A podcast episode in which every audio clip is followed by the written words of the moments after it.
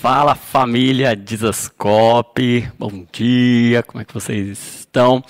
Eu imagino que estejam muito bem na mesa da comunhão em mais um domingo, onde nós partimos o pão juntamente e desfrutamos da mesa do Senhor nesse ambiente tão maravilhoso, nesse ambiente de cura.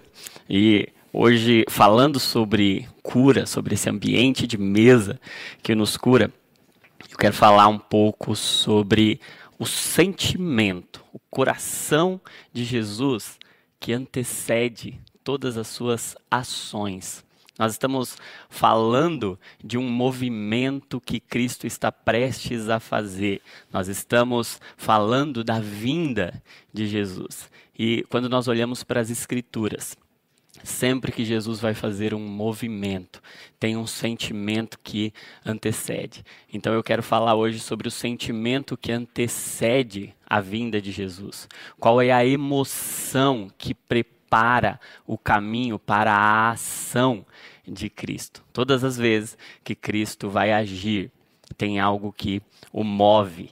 E eu quero falar sobre esse sentimento, sobre essa emoção que move Jesus. Queria ler com vocês Mateus capítulo 20, verso 34, diz assim: Jesus teve compaixão deles. Ou Jesus, movido de íntima compaixão, tocou os olhos deles. Imediatamente eles recuperaram a visão e o seguiram.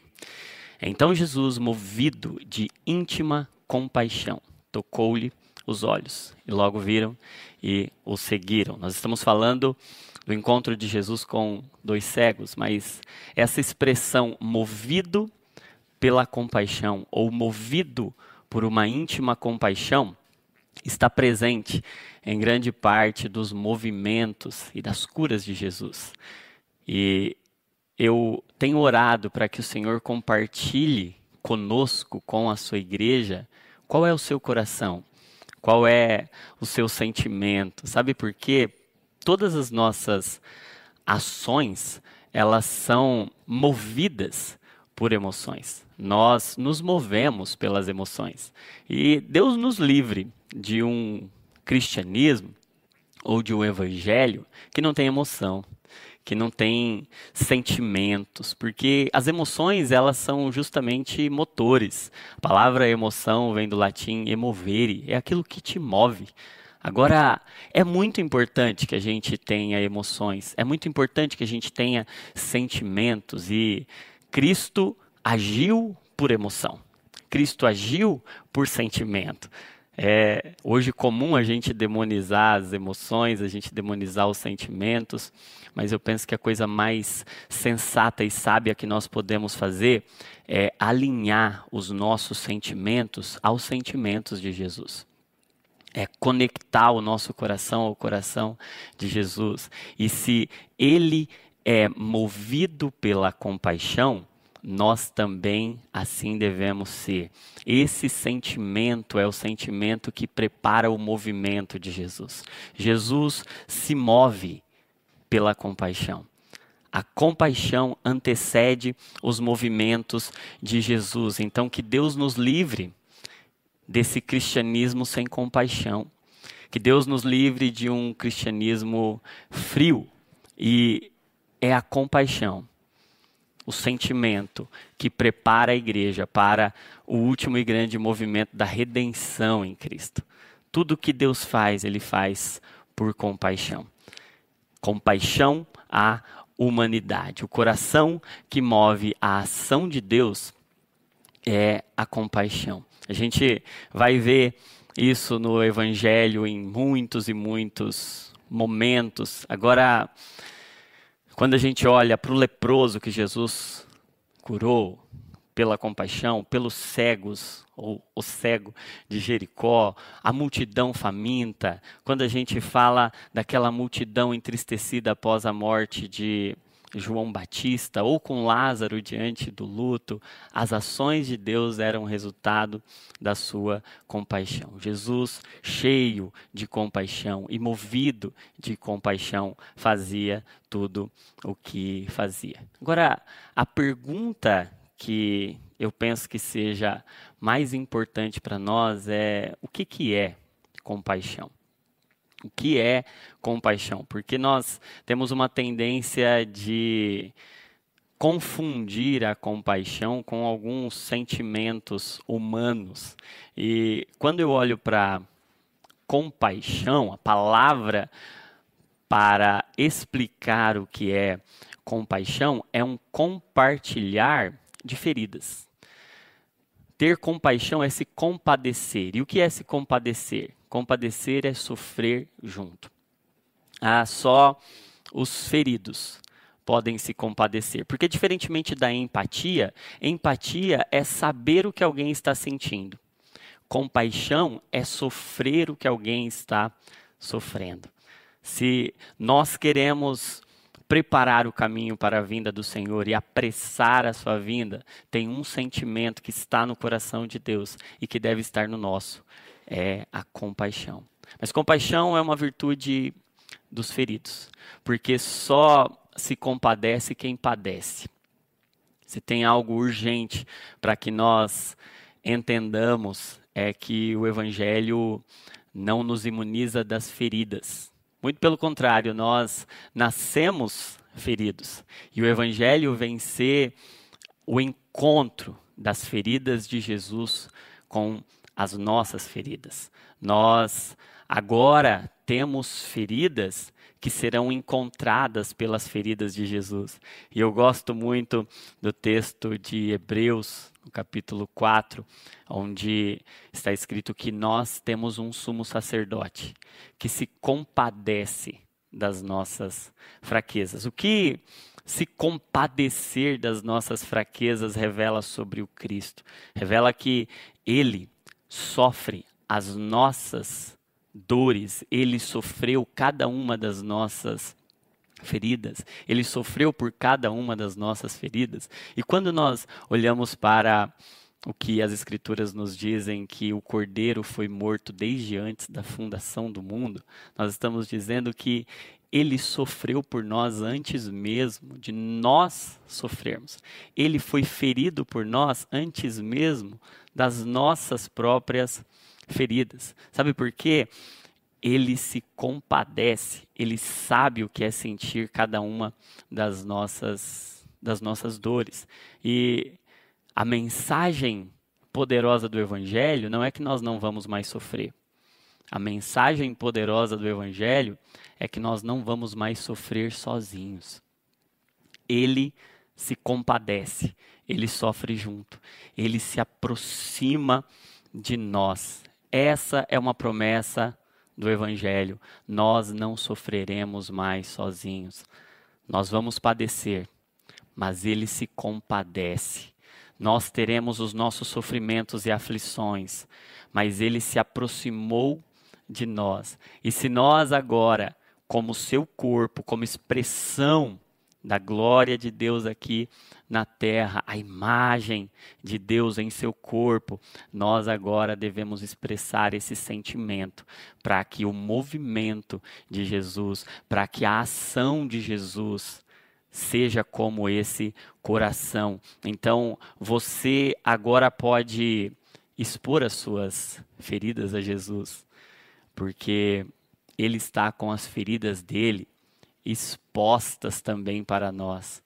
E é interessante, eu gostaria de meditar em um, em um texto que exemplifica isso.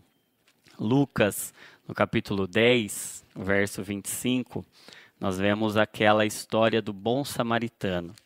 E essa história é muito mais do que uma parábola, nós estamos diante de um mestre da lei que chega diante de Jesus, um perito da lei que quer testar Jesus, quer pôr Jesus à prova, e ele pergunta: Mestre, o que, que eu preciso fazer para herdar a vida eterna? E aí, o, e aí Jesus o pergunta: O que está escrito na lei? Como você a lê? Ele respondeu: Ame o Senhor, o seu Deus, de todo o seu coração, de toda a sua alma, de todas as suas forças, de todo o seu entendimento, e ame o seu próximo como a ti mesmo. Disse Jesus: Você respondeu corretamente, faça isso e viverá. Mas ele, querendo justificar-se, perguntou a Jesus: E quem é o meu próximo? Em resposta, disse Jesus, e aí começa a, a, a história que Jesus usa para exemplificar quem é o próximo. Em resposta, disse Jesus: Um homem descia de Jerusalém para Jericó, quando caiu nas mãos de assaltantes. Estes lhe tiraram as roupas, espancaram-no e se foram, deixando quase morto. Aconteceu estar descendo pela mesma estrada um sacerdote.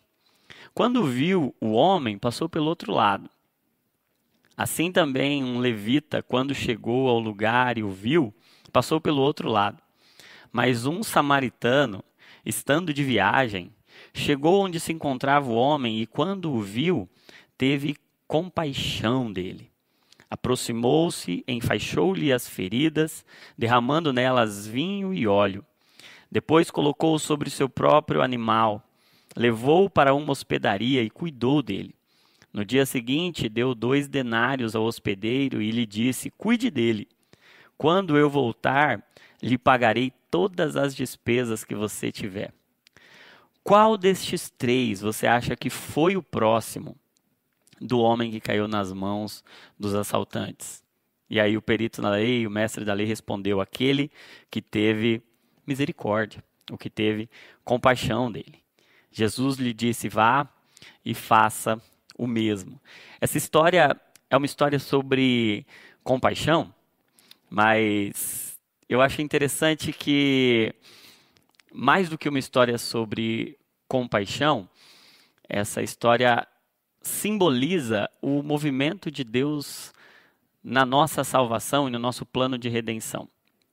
E eu queria até propor um, um, um olhar para essa parábola em que nós olhamos para Jerusalém como nosso destino e para Jericó como a nossa origem.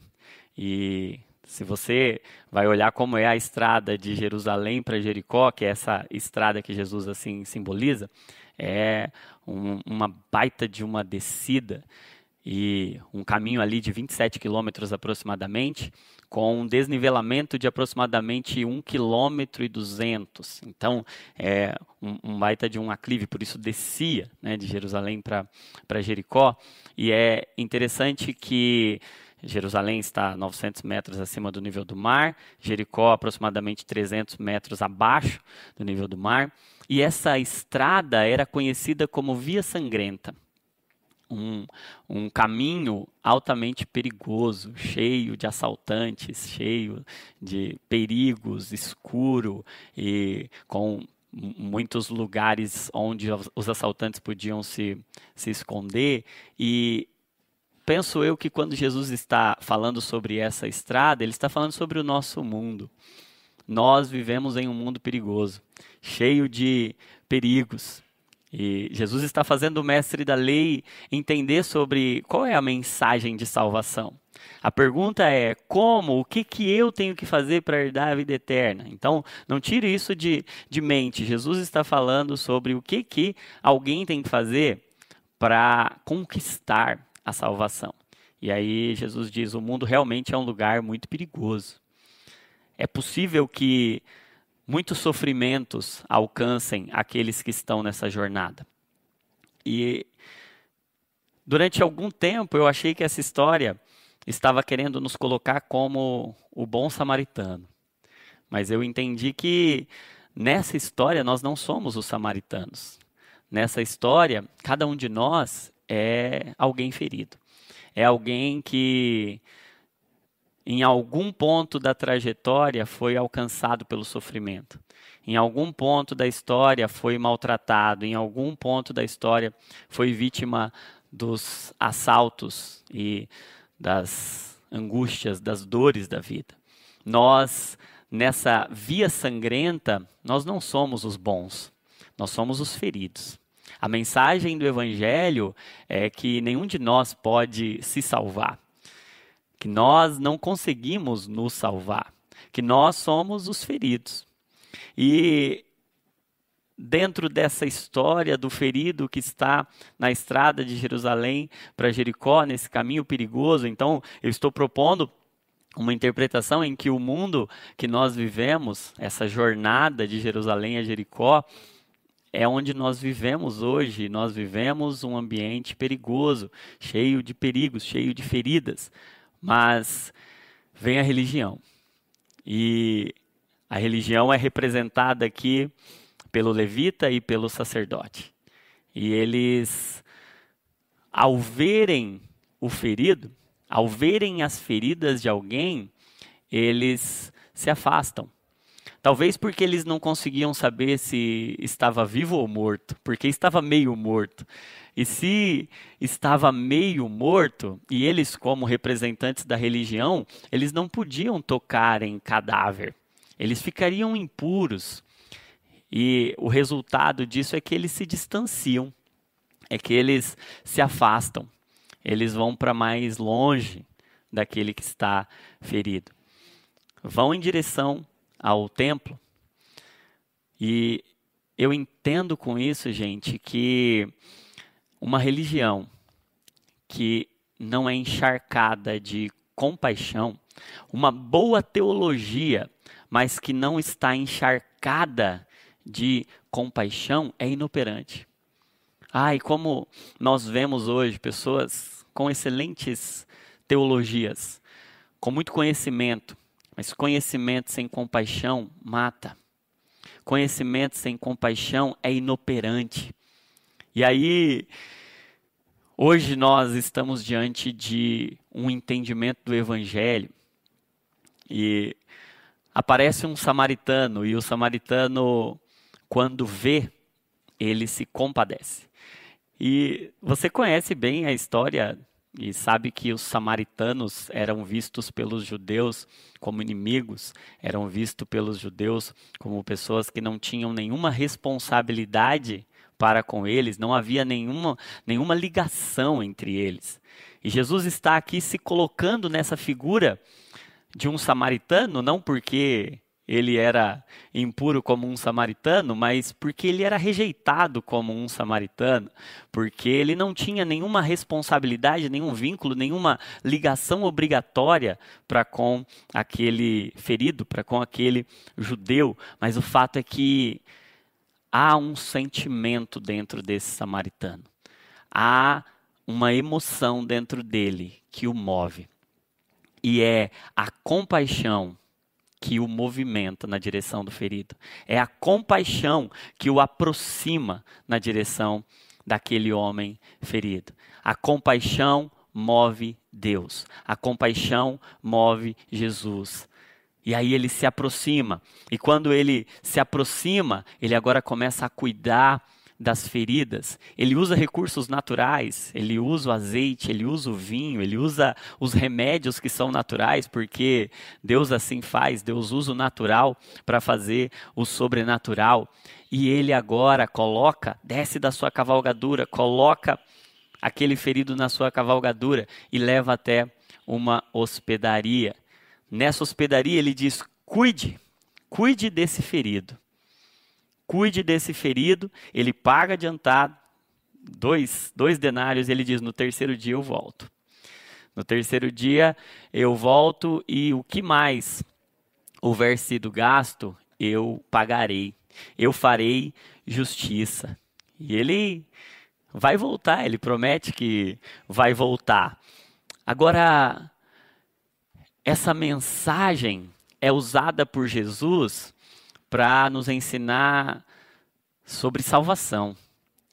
É nos apresentada para ensinar quem é o próximo que eu devo amar. E é interessante que a, a pergunta que inicia a história é o mestre da lei dizendo: Quem é o meu próximo? E Jesus responde, não dizendo quem é o próximo, mas perguntando quem foi o próximo daquele homem ferido. Quem foi o próximo daquele homem ferido? E a resposta do mestre da lei é aquele que se compadeceu, aquele que sofreu junto, aquele que se expôs, aquele que parou a sua jornada e foi movido pelo sentimento de Jesus. E a grande pergunta não é quem a gente tem que amar. Quem eu tenho que amar para que eu seja salvo? A grande pergunta é: quem me amou? Quem foi o próximo? Não é quem é o meu próximo para que eu ame. A grande pergunta é: quem foi o meu próximo que me amou? Quem foi o próximo daquele que estava ferido? A grande realidade, gente, é que todos nós somos feridos. E Jesus se feriu em nosso lugar antes da fundação do mundo. Ele foi o nosso próximo. E agora a ordenança é: vá e faça o mesmo. Vá e faça o que ele fez por você. Imite o sentimento e imite o comportamento. Sabe que a pergunta é: quem é o próximo? E o que Jesus nos ensina é que próximo é aquele de quem a sua ferida pode se aproximar da ferida. Porque o que é a mensagem da cruz? O que é a mensagem da cruz? A cruz é uma mensagem de que nós nascemos feridos. Todos nós somos feridos, adoecidos. Todos nós cheios de dores, angústias, cheios de marcas, cheios de feridas. Mas um Deus se fere por nós. Um Deus se fere em nosso lugar. Sabe por quê?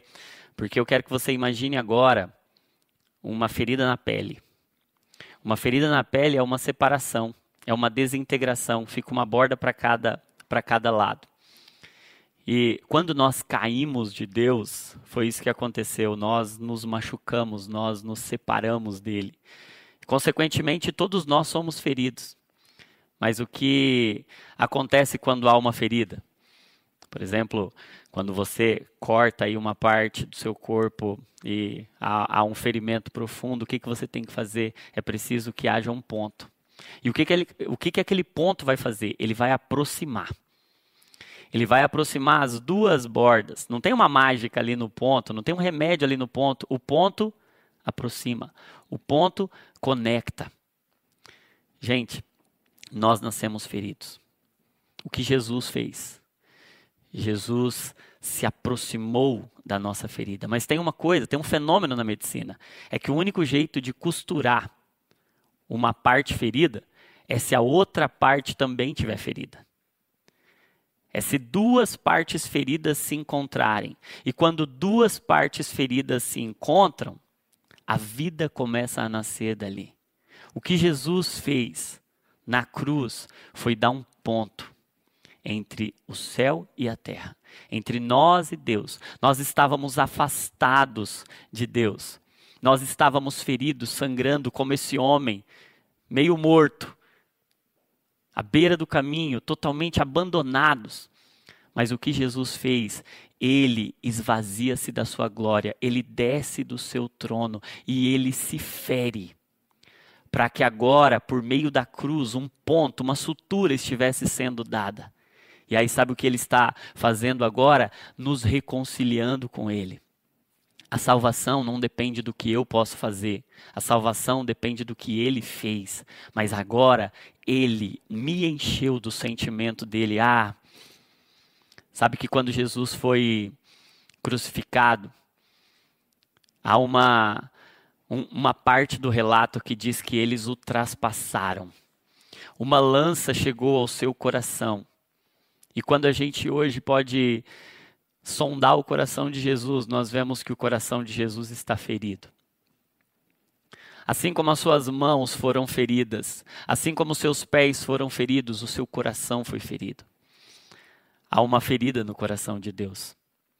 E sabe por que, que há uma ferida no coração de Deus? porque ele quis unir a ferida dele à minha ferida, à sua ferida. Porque quem é o próximo? O próximo é aquele que aproxima a sua ferida de outra ferida. Porque cura de verdade são duas feridas se encontrando. Ah, não não há uma ordem do Senhor para que toda cura seja compartilhada. Houveram algumas curas em que Jesus disse: não conta para ninguém. Porque nem toda cura precisa ser exposta. Mas toda ferida precisa ser exposta. E toda ferida precisa ser exposta à ferida de Jesus.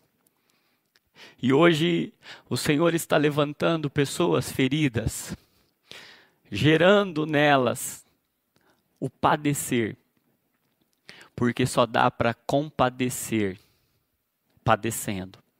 A autoridade nasce da compaixão. E a compaixão só é possível a quem padece junto com Jesus, a quem expõe as suas feridas, as feridas de Cristo. Ah, hoje, assim como um ponto, o Senhor está querendo unir a ferida dele na cruz, a sua ferida, a minha ferida. E aí ele, quer, e ele está chamando e gerando em nosso coração um sentimento. Ah, minha oração e é o que o Senhor tem ministrado ao meu coração, é que o grande avivamento que antecede a vinda de Jesus é um avivamento de compaixão. Porque Jesus se move pela compaixão. Porque Jesus é movido pela compaixão. Nós estamos sendo chamados a olhar para as fraquezas, não mais com a vergonha, mas a partir da mensagem do Evangelho que diz que o poder de Deus se aperfeiçoa na nossa fraqueza. Porque o encontro mais poderoso da terra é o encontro das nossas fraquezas com o poder de Deus. É o encontro das nossas feridas com as feridas de Cristo na cruz. E a partir desse padecer, um compadecer que nos cura. Cura é o encontro de duas feridas, quando duas bordas separadas se unem. Ah, nós estamos diante da cura.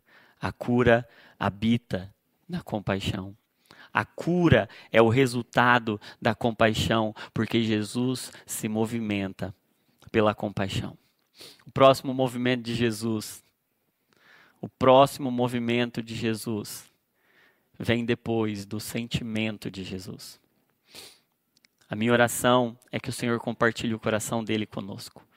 Porque saúde para o nosso coração é sentir o que ele está sentindo, é pensar o que ele está pensando, é amar o que ele ama. Nós estamos finalizando um jejum, um período de oração. Finalizando, não, nós damos início para não parar mais a um período de oração e intercessão por Israel, porque porque Deus ama Israel. E nós somos chamados a amar o que ele ama.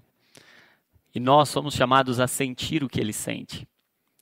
Então, se tem um sentimento dentro do coração de Jesus, é compaixão. Sabe por quê? Porque ele sofre. Ele sofre.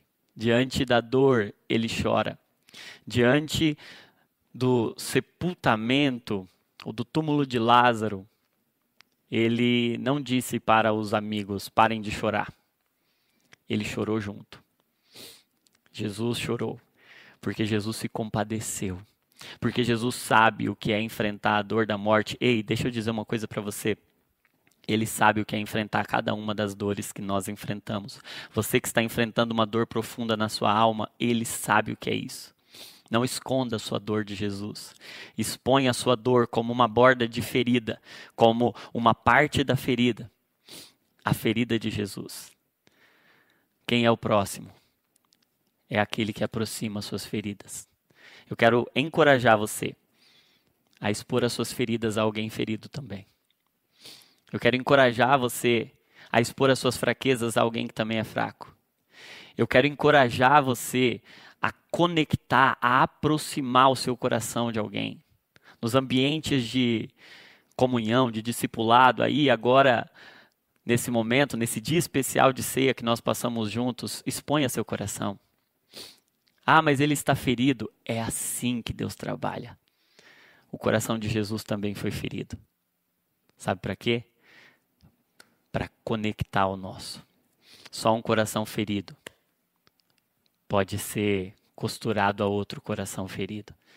O Senhor se feriu por nós, por amor a nós. Eu quero encorajar você a hoje não ter vergonha da sua fraqueza, não ter vergonha das suas feridas e clamar ao Senhor para que Ele nos dê como igreja o sentimento dele, a compaixão. É o sentimento que antecede os movimentos de Jesus. Jesus quer se movimentar. Jesus quer vir. O nosso sentimento como corpo de Cristo é o sentimento da compaixão. Que nós sejamos como José de Arimateia, aquele que lida com as feridas do corpo, aguardando a ressurreição. A igreja é essa hospedaria para onde Jesus leva os feridos e diz: Eu vou voltar. Ah, ele volta. E quando ele volta, todas as feridas são fechadas. Maranata, nós aguardamos esse dia. Ele virá. E todas as nossas lágrimas serão enxugadas. Mas enquanto isso, choremos. Clamemos por lágrimas, clamemos por compaixão. Vamos orar? Pai, muito obrigado pelo teu sacrifício na cruz.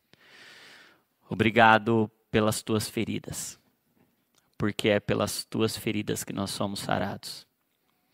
Porque foi pelo teu padecer e pelo teu compadecer que nós hoje podemos sentar à mesa contigo e com os nossos irmãos, porque o teu corpo foi partido por nós. Porque é nesse derramar do teu sangue que nós fomos reconciliados. Pai, nós cremos que o Senhor está gerando em nós e alinhando o nosso coração ao teu coração, nos compartilhando o teu coração. Tem uma ferida aberta no seu coração para conectar as feridas abertas no nosso coração e para nos unir novamente, porque nós somos teus. Pai, nos batiza com compaixão, nos enche de compaixão, nos enche de amor, porque nós não somos a fonte do amor, nós fomos o alvo do teu amor. E agora o nosso chamado é para ir e fazer o mesmo. Pai, nos mostra quem são os próximos a receberem desse amor que nós fomos aproximados. Nós entendemos que o próximo é aquele ferido, de quem eu posso aproximar as minhas feridas, tocadas pelo Senhor. Nós tocamos hoje nas tuas feridas, porque uma ferida tocada pelo Senhor vira fé. Um trauma visitado pelo Senhor vira um testemunho. Nós cremos nisso, Senhor. Em nome de Jesus. Amém.